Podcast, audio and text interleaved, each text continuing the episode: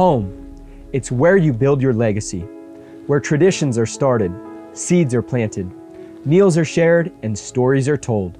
We are Chris and Natalie Carpenter, owners of Story Real Estate, and our team of top agents helps people find homes in Moscow, Idaho, and around the country. Have you thought about a move? Contact us to get connected with a top agent who shares your values and puts your family first.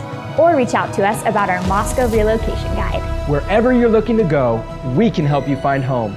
Call us at Story Real Estate or visit us at storyrealestate.com and start building your legacy. Looking for a job isn't easy. It used to be that you could apply at a big name tech company and build a great career for yourself. But times have changed. Many of these companies have gone full woke. And if you aren't the right gender, ethnicity, you don't use pronouns, or if you're not an activist for the preferred cause, then good luck. Why would you risk your career on that? At Red Balloon, we're connecting good employees with top quality companies that value you for your skills and your work ethic, not your social activism score. Employers who post jobs on Red Balloon are focused on creating an enjoyable and productive work culture, free from divisive woke mandates. So if you want to find a serious career path without the nonsense, come to Red Balloon and post your resume today. Because you shouldn't have to choose between your job and your values. That's redballoon.work, where you can find your future.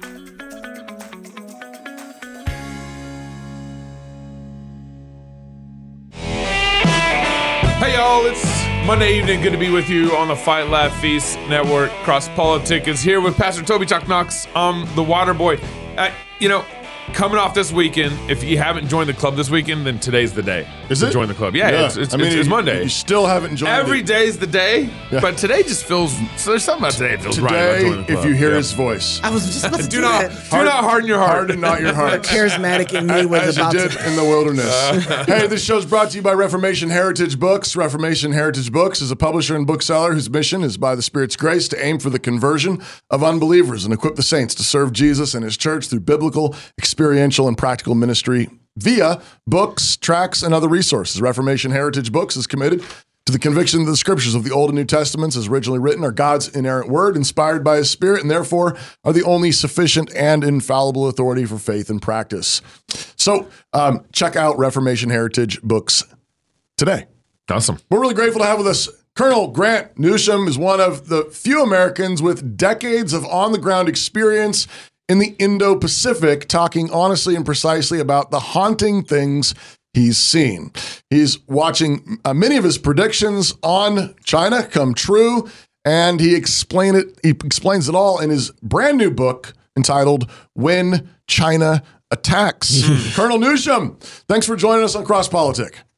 Well, glad to be here. Thank you very much for the opportunity. Absolutely. Well, uh, so how do you see China um, currently um, attacking the United States? Well, they're already attacking us. Yes. Uh, we just we just don't call it a war. Okay. Uh, our view our view of war is like a hundred yard dash. You know, where the two guys go up to the start line, they stretch out and get down the crouch, and then the starter says go. Right. And we start shooting. And to us, that's a war. And then the war ends at some point. Either we win, we lose, or nobody wins. But to the Chinese, that stage is just the last part, if it's even necessary. And they have been attacking us on different fronts, and they call it war uh, for 30 years at least. And you say, well, what, what do I mean by that? You know, what? Well, here's one: economic warfare. You know, all of these factories, all of these jobs, all this industry that went from America to China, put people out of work, really destroyed families. Uh, that went to China, and it built up China's economy, built up their military, and it let, look what it left America with. You go to any major American city, and even not so major American cities, and walk through what used to be so-called working class neighborhoods, and now they look worse than a war zone. But that is economic war. That strengthened China, weakened us. Uh, biological war is another one. Uh, the COVID uh, pandemic that came out of China, they certainly made sure that it uh, got all over America, all over the world. Look what it did to us. Uh, shut down our economy, and our economy was humming. China was on the back foot. They were in trouble, and we had the advantage. and it got us to give up a lot of our freedoms and liberties uh, that nobody ever thought would happen. So that's biological war. Chemical warfare is another one. Uh, well, the fentanyl killed 70,000 Americans last year, uh, and it's been doing that for a number of years. The numbers are going up. And that's like taking six or seven divisions of troops off the battlefield every year. And that's just the dead. Mm. And fentanyl, 99% of it comes from China. They could stop it if they want. Cyber warfare, stealing our military secrets or economic secrets, business secrets, uh, all to weaken America, build up China. And these are very much wars. the Chinese see it. We don't. We, we prefer it as competition uh, or we just ignore it, as in the case of fentanyl, as if leprechauns are bringing it to us. So what it's doing is weakening us, weakening us, setting us up for the so-called kinetic war, and that's the the popular word these days for shooting. So that last stage I described, that is actually the last part from the Chinese perspective.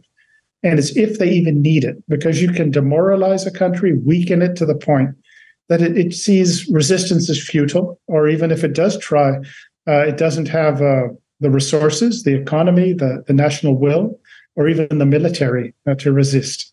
So that's a, it's, it requires a different way of looking at war uh, to really uh, understand what has been going on for, for at least 30 years. So sounds why Russian. is it sounds Russian? Yeah, ideological yeah. subversion. I yeah, mean, that's where that really kind of originated. Well, it's communism. Yeah, that's yeah. right. Yeah. yeah. nah, that's right. Yeah, so why is why are we not calling it warfare? And and why is you know I, to me it seems to me the Biden administration is is very soft on China.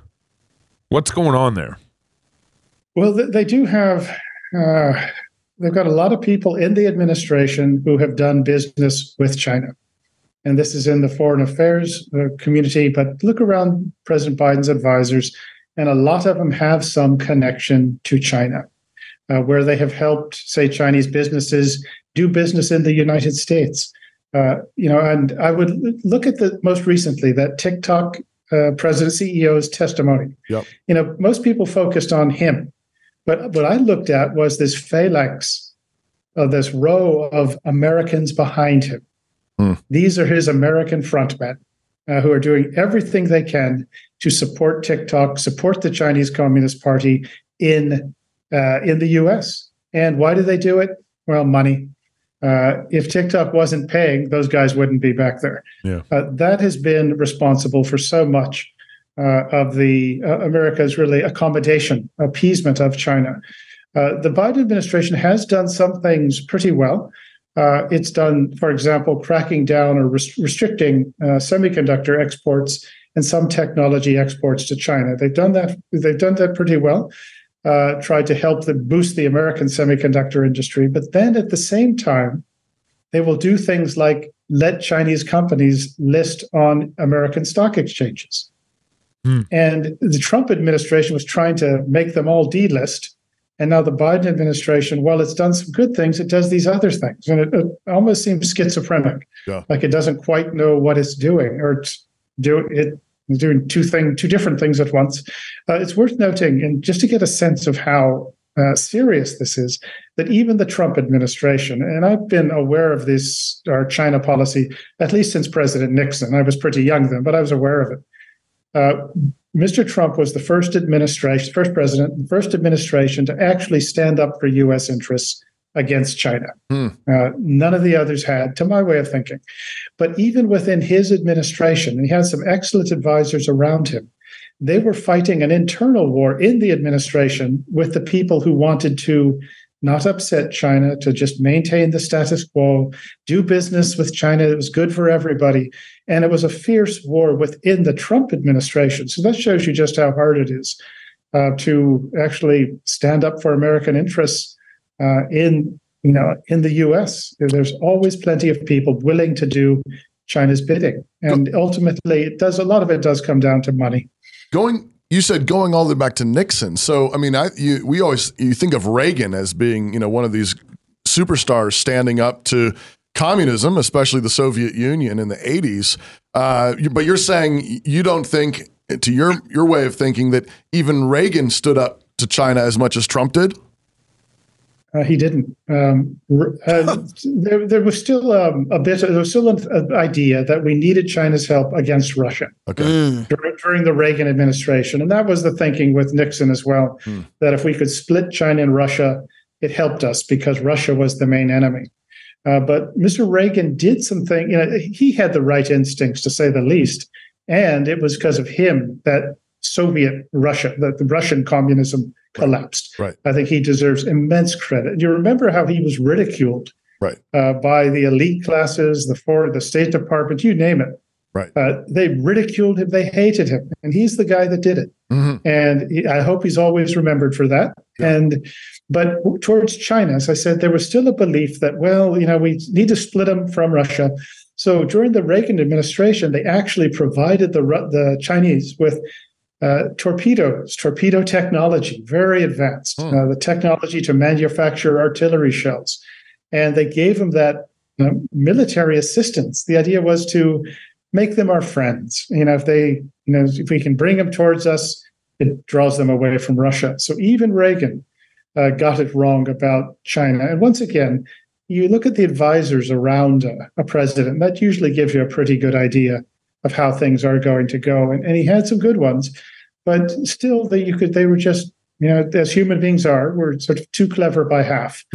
Uh, and you know, it, it, seemed like a good idea, but giving the Chinese torpedo advanced torpedo technology, uh, maybe not. So, but Mr. Reagan got it right. He had some very good people around. Um, uh, excuse me, Mr. Trump, I think got it right.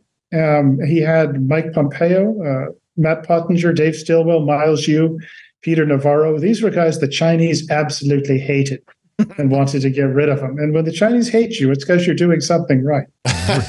now, if you, you're um, Biden's chief military advisor, what would you be telling him to? How would you be advising Biden, President Biden, right now about? You know, do we go to war with China? Do we do we start an official war? We're already at war with China. It's just not kinetic. I say official. it's already official. Go ahead. I'm sorry. Um, well, if I was his the, his military advisor, the first thing I would beg him to do is to force Wall Street, force the business community to stop funneling US dollars and investment into China. Uh, they absolutely depend on that. Without it, they, there's these cracks in the Chinese system, the communist system, that would cause the whole thing to collapse. Uh, but because we keep sending this money to them, yeah. well, it allows them to pay for everything they need that they have to pay for in dollars because the Chinese currency uh, isn't really you can't really use it outside of China.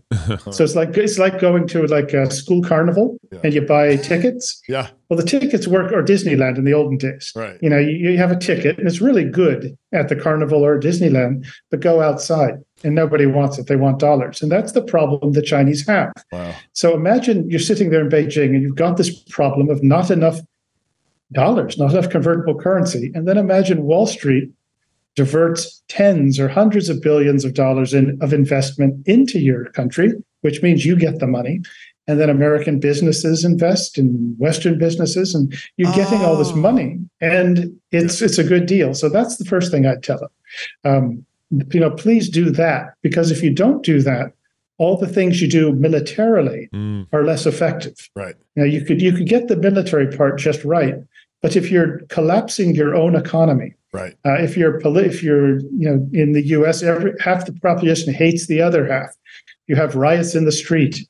Uh, if you're spending so much money that the dollar isn't worth as it's you have inflation. Uh, the trust in the dollar is eroding. You know those are things that will bring a country down. Right. When people start to see each other as rival tribes mm. rather than as Americans, you know, that will destroy it. And that is what China would prefer to do. So what I do, what I would, if I was the advisor, I would tell them, look, get these things right.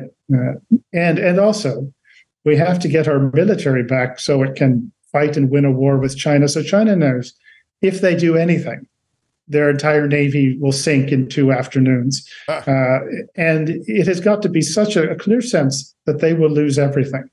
And do whatever is necessary to do that. It requires us to start building more naval ships. Uh, we need to buy, uh, build all sorts of long range, long range missiles. And how many do you need? Well, the answer is one more. You never have enough of these. Yeah. Um, and you've also got to look at the, I've called the morale, the spirit of the military. Um, the military exists for one purpose, and that's to destroy our enemies.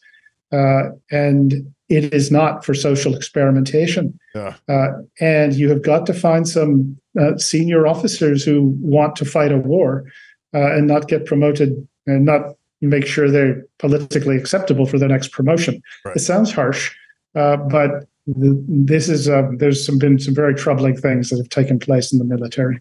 Yeah, Colonel, I want to camp out here a little bit. You know, I was going to ask you about um, the the free market that exists right now, um, and then companies looking and saying, "Hey, it's cheaper to make things over in China. You know what it takes for to make something over here in America. I I can do it for a third of the cost there." And then everybody else likes it too because if they had to make everything in America, it would go up two thirds the cost. So we would not want to buy those things.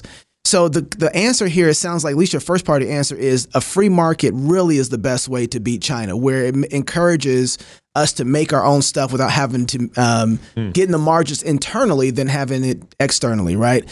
I, I totally get that. I've always believed that in order for us to really beat China, we have to beat it with freedom.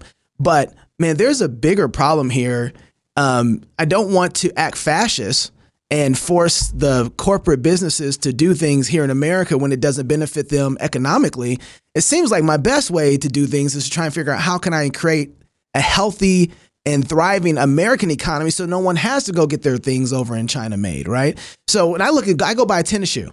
Um, it's and they are giving me a tennis shoe for three dollars versus having ten dollars made here. That's an easy thing for me to make a decision about, and that encourages people to buy from me because I'm going to have the cheaper shoe.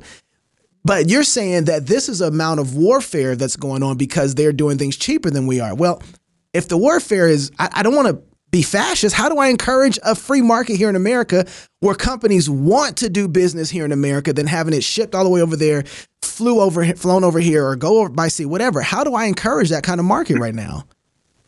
Well, there's a, couple few things that, that you can do. You know, I understand the how it looks, um, and you do have to uh, think look at it a little more broadly, and, and that is what is the cost of uh, long-term unemployment, people losing their jobs in America. You know, these families where nobody's ever had a job, they live on welfare uh, they're susceptible to you know the, the, drug abuse that comes with that, all the social problems.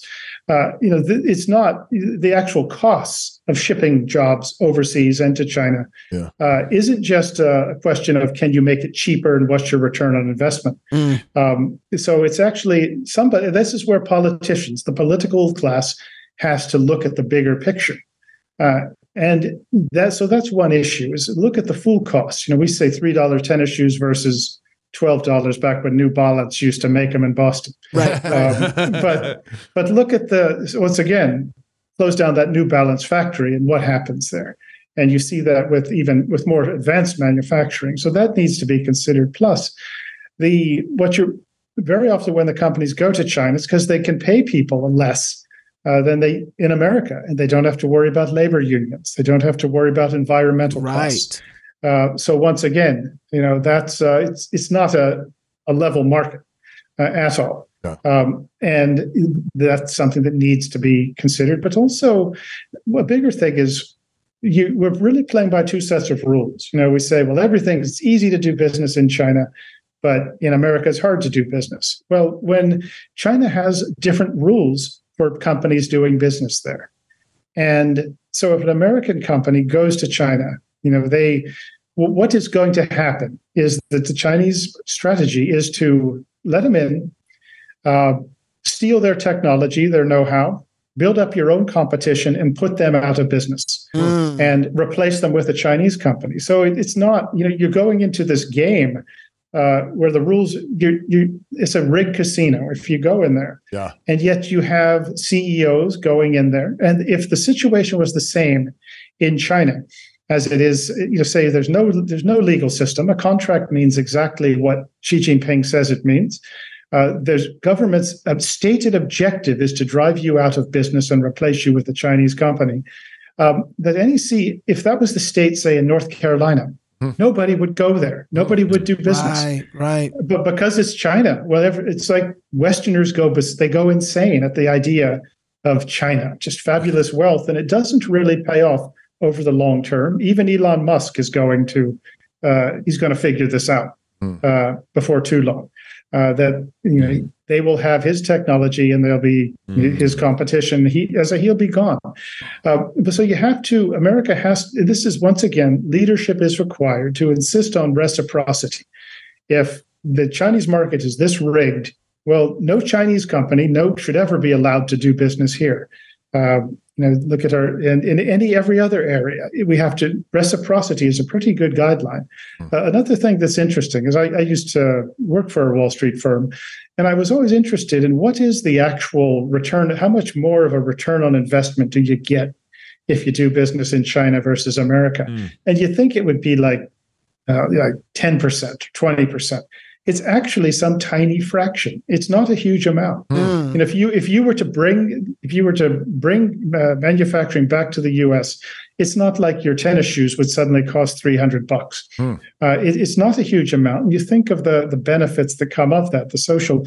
Uh, the benefits to our society, but it, it once again it takes people to point this out. It takes a government to force businesses uh, to um, really uh, not sell out their own um, uh, whatever uh, what do you call it? Their their employees their customers etc uh, in fact i would suggest that it'd be nice if states attorney generals were bringing lawsuits against some of these companies. That do business in china uh, because it is so reckless. As I said, it, it is a business environment that if it was in any other country, you wouldn't go in there, and is absolutely reckless, reckless with shareholder money. But if you're a CEO, if you can make or a executive at a certain level, if you can just make one killing, one payday, you don't really care what what happens. Wow. Um, so also there's a there's a really a moral aspect to all of this, and this is that in China they harvest organs from prisoners, Right. uh, often political prisoners,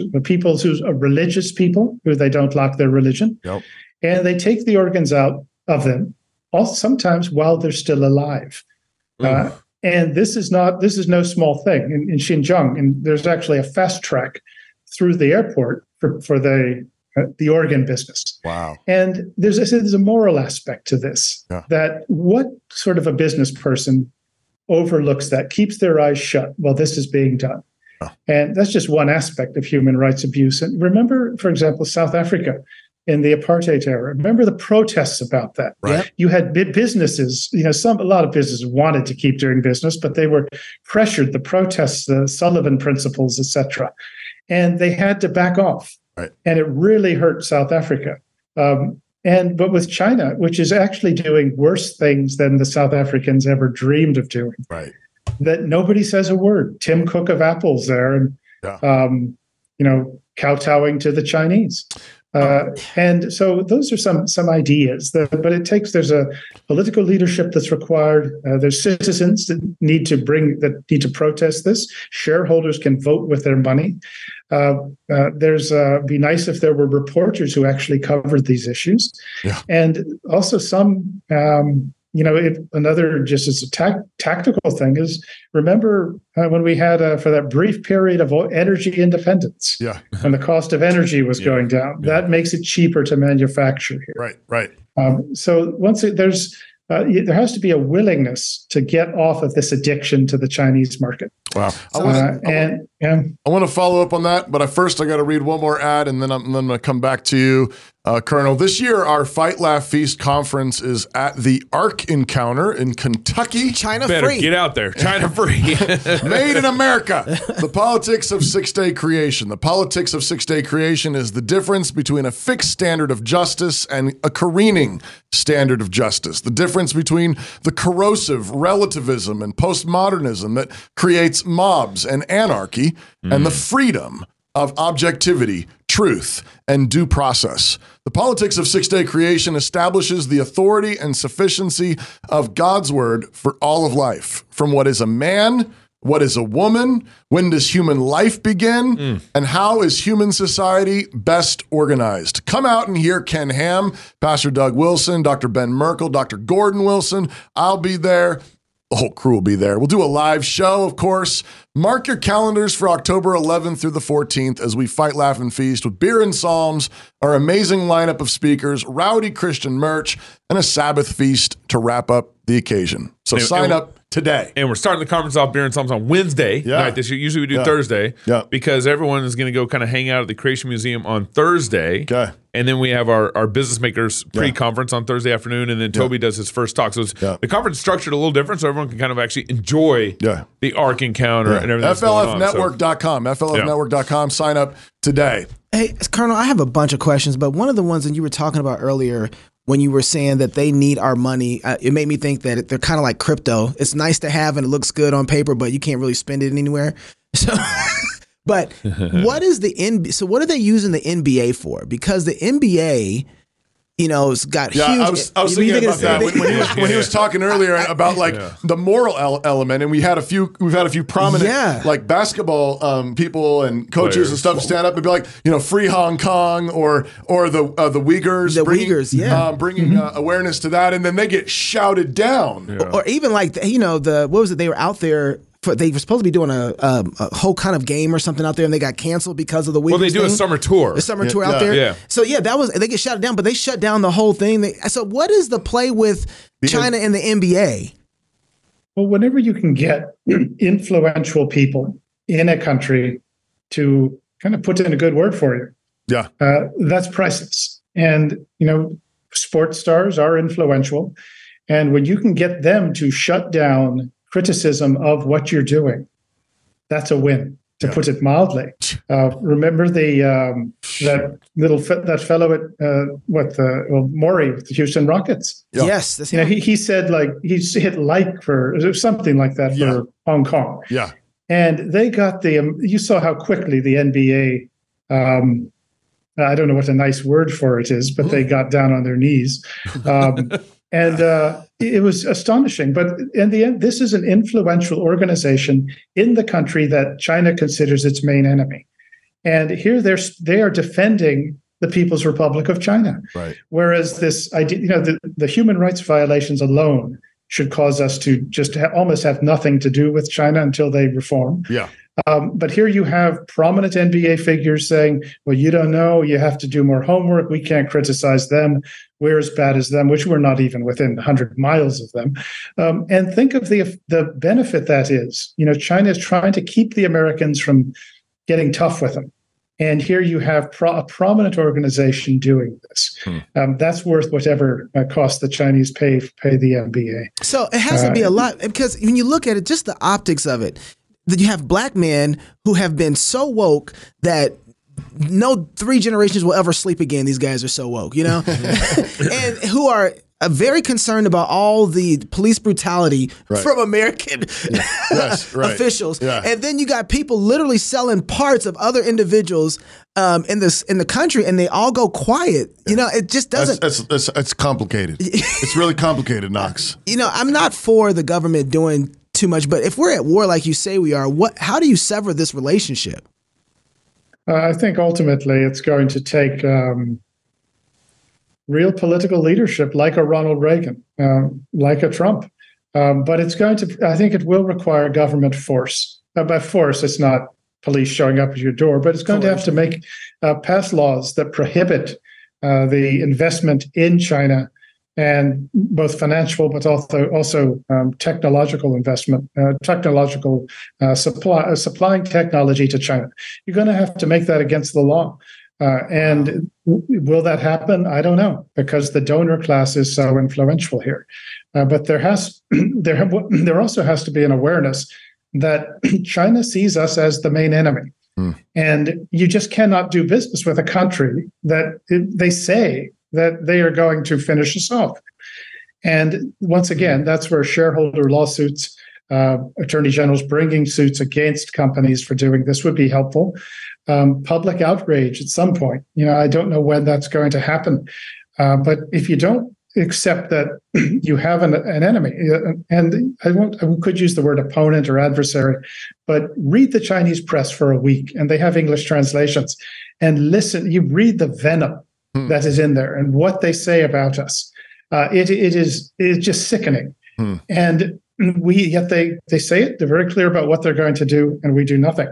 Uh, so it's going to take a, an awakening uh, of sorts. And will that ha- when will that happen? I don't know. But it pro to get uh, Wall Street and the business class to remember what country's name is on their passports. Uh, that's going to take some uh, coercion, but at some point, the Chinese will probably overreach, uh, do something that even those guys can't can't ignore. Um, but you know, it, you know, it'd be nice if we could um, cut off China without having to Yeah. sort of experience the trouble that's coming our way. You know, Colonel, what would you think? We've talked about this on the show, on the show before, but a little more, um, you know, free market chess maybe that could actually be used in this war. So, for example, I remember when the whole NBA China thing blew up, and then the Hong Kong thing happened. We were thinking like, well, why don't the NBA players go play a bunch of games in Hong Kong? You know, why not? Why not fight with because they would lose millions and millions and millions of dollars. that? Well, that but but I'm saying if if we're really at war with China, Right. and the NBA had their head on straight, and they could actually be part Right, of right, right. that fight. Well, there's a lot of ifs. Um, I know, I know. and if LeBron James, no, um, you know, but but like use some tools, use some use some maneuvers like that. It's like okay, well, we're just gonna go to Hong Kong and and, and hoop up in, in Hong Kong. Right. You know, let's let's fight that way. Uh, you know, I don't kind of a you know a lot of what if scenario there, but what are your thoughts on that? Well, they should. You know, it, once upon a time they would have. Yeah. Um, but it's the the money, and, and I've seen this. It's not just the NBA, but you know, if you generally speaking, at least my experience in the business world and in the financial world, um, is that if you just the, the whiff of money will get most people to perform. You know, like you go to SeaWorld, and you see a sea lion that thinks he's going to get a mackerel snack. Yep. Uh, you know, it sounds cynical, uh, but that's kind of how it works. And on Capitol wow. Hill, those you know the the donor class has undue influence, um, and so it's it's a tough. ch- We know what the challenge is. Now, how do you get people to, uh, you know, I hesitate to say do the right thing because that's Yeah. Uh, s- subjective, but certainly um, putting in a good word for organ harvesting, um, you know, that, that's a pretty easy one. And you know, it's if um, you know how we're going to overcome that uh, sort of sort of world class hypocrisy. You know, I, I don't know. Do you- Uh, do I you wish I did. Hold on, wait, wait, hold on, hold on. wait. okay, Colonel, you got? Do you have ten more minutes? Can we hold you for Sure. ten more minutes? Mhm. Okay, Sure. I, I don't. I don't you're know what your backstage? question. Yeah, I want to go backstage, I- but alright. I want to talk about Ukraine and Russia in relationship to China. I think that's Yeah. a whole, uh, you know, And I, and I flank here that we haven't Yeah. discussed yet. What were you going to say, Pastor? and I, I want to. I guess I want to push a little bit more on the just the ideology side of things, thinking like Yeah, yeah, yeah. I wanted to ask them about Pastor Wang Yi and Okay, uh, we'll, that we'll do all that stuff Yeah, backstage. all right, okay, yeah. so where can we buy your book at that would benefit you the best, Colonel? Oh, it's um, it's. I know it's available on uh, at Barnes and Noble, uh, Amazon, uh, even Okay. Sam's Club picked it up, Okay. Yeah. um, which is good. Uh, I was pleased to hear that. Don't they get a Um, lot so of the- things from China? Oh, well, this will not after they read the book. so I was a little surprised. That you, your point is well taken. I was a little surprised, but it's but it's written for you know as I say it's um, uh, you know people who looked up at that balloon, the spy balloon, a couple Yeah. months ago and said, "What is going on? You know, what's the deal with China?" Yeah. Um, my book is actually explains you know how we got where we are, Yeah. uh, what China intends to do, what happens if we lose, and how we avoid losing. When Uh, China attacked The big spy balloon. by Yeah. Colonel Big advertisement. Grant Newsham. It was All just right. an advertisement nationwide for Colonel? his book. Colonel, stay right there. We'll be to you in just a second. If you're single, Sure. get married. If you're married, have you some kids. And if you have kids, go baptize them. That's right. Until tomorrow, love God with all your heart, soul, mind, and strength. Love your neighbor as yourself. Go fight, laugh, and feast. This is Cross Politic.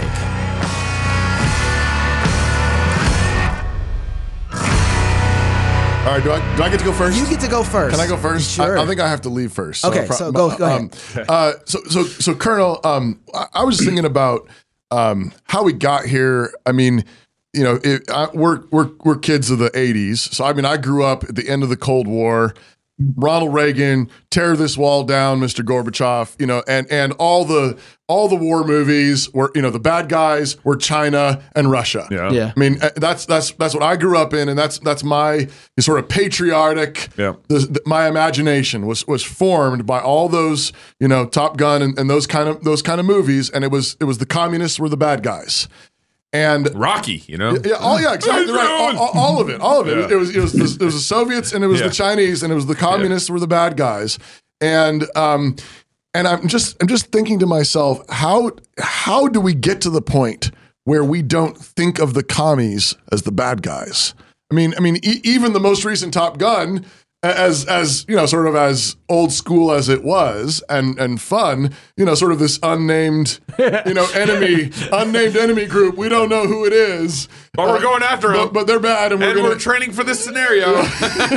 you know, Kind of like Russians, but not. yeah, we're not sure. We're not sure. And um, but I, like, I'm just, I'm just wondering. And and I'm, I'm thinking. You know, I'm, I'm, a, I'm a pastor, so I'm thinking a little bit about just kind of worldview and and and and religious convictions. And it seems to me that, um, in in many respects. Um, I mean, my instinct is to say part of the problem is that we have embraced various elements of socialism and and and sort of soft communism in our culture, which makes it like we see them as a lot more like us than we used to. I think there used to be a more um, Christian consensus, a broadly, you know, Judeo-Christian worldview um, as Americans, and and we saw the you know the atheism of communism and the and the totalitarian nature of the governments that go with that. Because if there is no God above, then there's God. You know, we're going to be God basically. Um, do, do you think that's true? I mean, I know you spent time there. You you know you know um, American culture as well. Uh, uh, you know how how do we go from seeing them as the enemies that they were and, and are to you know barely you know much of a threat at all? Um, and do you think that it has to do with um, our own American uh, cultural values, um, basically embracing um, uh, portions of pars- parts of uh, the communist worldview? Well, it's, um, people probably write books about that, but it, it is very different. You know, as you said, you know, when I was uh, young, it was the Rocky and Bullwinkle show, Mm-hmm. um, and there's these sinister-looking East European types, Yeah, uh, and you know, then you kind of knew that you know Russians and Yeah. communism was bad. We grew up with that, yeah, uh, but with China, it's been more like the lovable panda. You know the you know the you know China. You know you, you never went to a Russian Oh, restaurant, but you would go to you'd go to the, like Chinese restaurants. You know House of Hunan is very nice and people are friendly, um, but that, that's maybe there's, there's probably more to it than just that. right. Um, but we got off on the, the with China, starting with uh, well, we mentioned Nixon and Ronald Reagan, but really with President George W. Bush. Yeah. Uh, the starting then, the idea was that if we helped China grow, helped them get economically strong, they would turn into a giant Canada uh, because they would, you know, th- they have a middle class that demanded political freedom Right. and you know and it would just change naturally to the so-called responsible stakeholder that was a, a you know good member of the world community. And that was a hypothesis. Wow. so we did everything. You know if you, there's a letter on the internet that george bush wrote to deng xiaoping right after the tiananmen square massacre when the chinese communist party you know shot down some thousands of its own people. Wow. and it, you read the letter and it's sickening. You know it's like i know you've had some hard times lately but we'll see we'll get through this and Oh, we'll you know we want you to succeed. I mean you have to read it and it just sets the tone for everything that came this inrush of american uh, industry and finance into into China, and then the uh, the Clinton administration just you know, let them into WTO, the World Trade Organization, and once you did that, it, boy, that was a huge mistake. Hmm. Um, and the Clintons, of course, were also taking nice amounts of money. There were books written about it, and nobody has sued the authors of the books. Uh, but this has continued. And it was a hypothesis that was proven wrong after probably a decade, but they kept at it for another 15, 20 years. Wow. And they still kind of are. And now there more people are saying, well, look, they're a, a rival, they're an enemy. We have to do something. Well, welcome. You know, it's like you've discovered gravity. Uh, but e- even the U.S. military, Yeah. you know, until as late as say 2015, 16, you could not publicly say China was even an adversary. Wow. Uh, and that's how this, this you know, starting off on with the idea that China was going to transform into a less threatening uh, country, that got us in the wrong direction. And also the idea, you if you do that, you can convince yourself, well, it's if they're not because it's, we're doing something wrong, we're scaring them. You know, we, we're doing something they don't like, so Right. the problem's with us. Right. And you know, we've in many respects the problem has been mental. And in fact, you know, I think most things are largely psychological. Uh, and we have, the Chinese have successfully gotten us to think that we're the problem, not them. And, you know, so like, you know, that's like a lot of things in life. If, you know, you sometimes you wake up in time, think, man, what was I thinking? Right. Um, and but th- that's a large uh, part of that. And successful political, uh, psychological warfare uh, against the that the Chinese have waged against us. Uh, but it is it's is striking how different it is from how we treated the Russians. Uh, but the, the Chinese, I think, are a bigger threat to us than the, the Russians were. Um, though that's something best said, seen in uh, hindsight. Uh, but I think they they do pose a, a real threat to us now. Obviously, that's why I wrote the book. You don't feel suicidal, do you? No, Okay. no, Like you're healthy, no, right? Like, you're Like, healthy. Like, you, No. you, like No, you didn't get the jab or anything, did you? Uh, no, but my book actually, no, I see what you mean here. But no, I worked for Motorola and watched them commit suicide in China. So, uh, yeah, Uh-huh. no, okay. no. And I'm a, you know, a small fish, but, uh, you Oh. know, it's, you know, I suppose everybody's on, on China's list somewhere. I think could probably be offended if you weren't. Well, Colonel, I just want you to know, like, we're nobodies too, but we did a show with, um, oh, who, Naomi, uh, Naomi Wolf. Wolf. Naomi Wolf. and she Oh, was yeah. just Uh-huh. walking Yeah. through kind of China, China's Connections to Biden family. Well, not just that, but their connection to why the pandemic went this way. Their software, what they need with that software to work, face recognition, just the whole kind of World Economic Forum connection. And we, they took that show, which was in a private hosting, mm-hmm. so, and they gutted it. They just removed it, and it wasn't public. Vimeo. Vimeo deleted it. Vimeo dele- deleted it from their server, which it wasn't a public uh, show; it was a mm-hmm. private one. So they're out there. They have their their spawn out there doing their Yeah, they've come So after us and I'm- deleted It our- doesn't. It's for them. They just don't need this information out there. But before you go, I just want to ask: as we look at the mm-hmm. Ukraine and Russia situation, China is involved in this as well. What's the connection between the three of them, and why why is it important?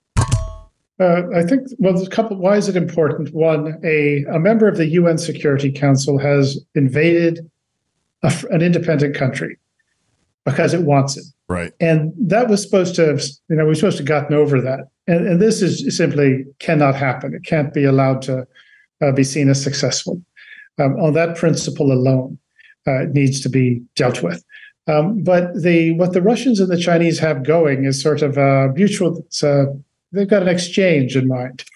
And in return for China's support for Russia's invasion of Ukraine, when the time comes and China throws its weight around in Asia, say against Taiwan, it fully expects to receive uh, Russia's support.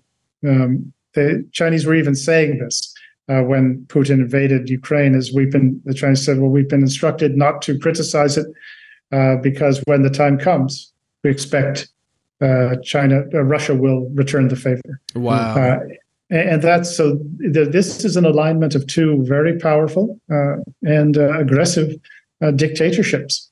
Um, you know, yes, the Russians and the Chinese at some level don't like each other, uh, but for now, their strategic interests align. And it's not just Russia and China; it's a lot of there's you know, the, the Cuba, Iran, uh, North Korea, and other like-minded nations. It sort of looks like they're on those uh, dictatorships are on a roll. Um, but that, those things, nothing's forever.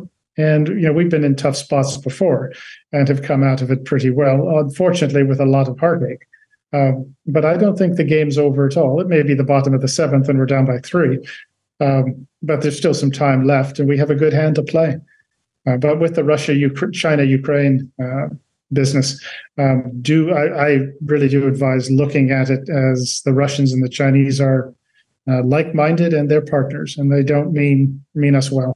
Wow. So they're not necessarily sharing interest in things. They're just looking at each other to scratch each other's back when it comes time to do what e- they want to do.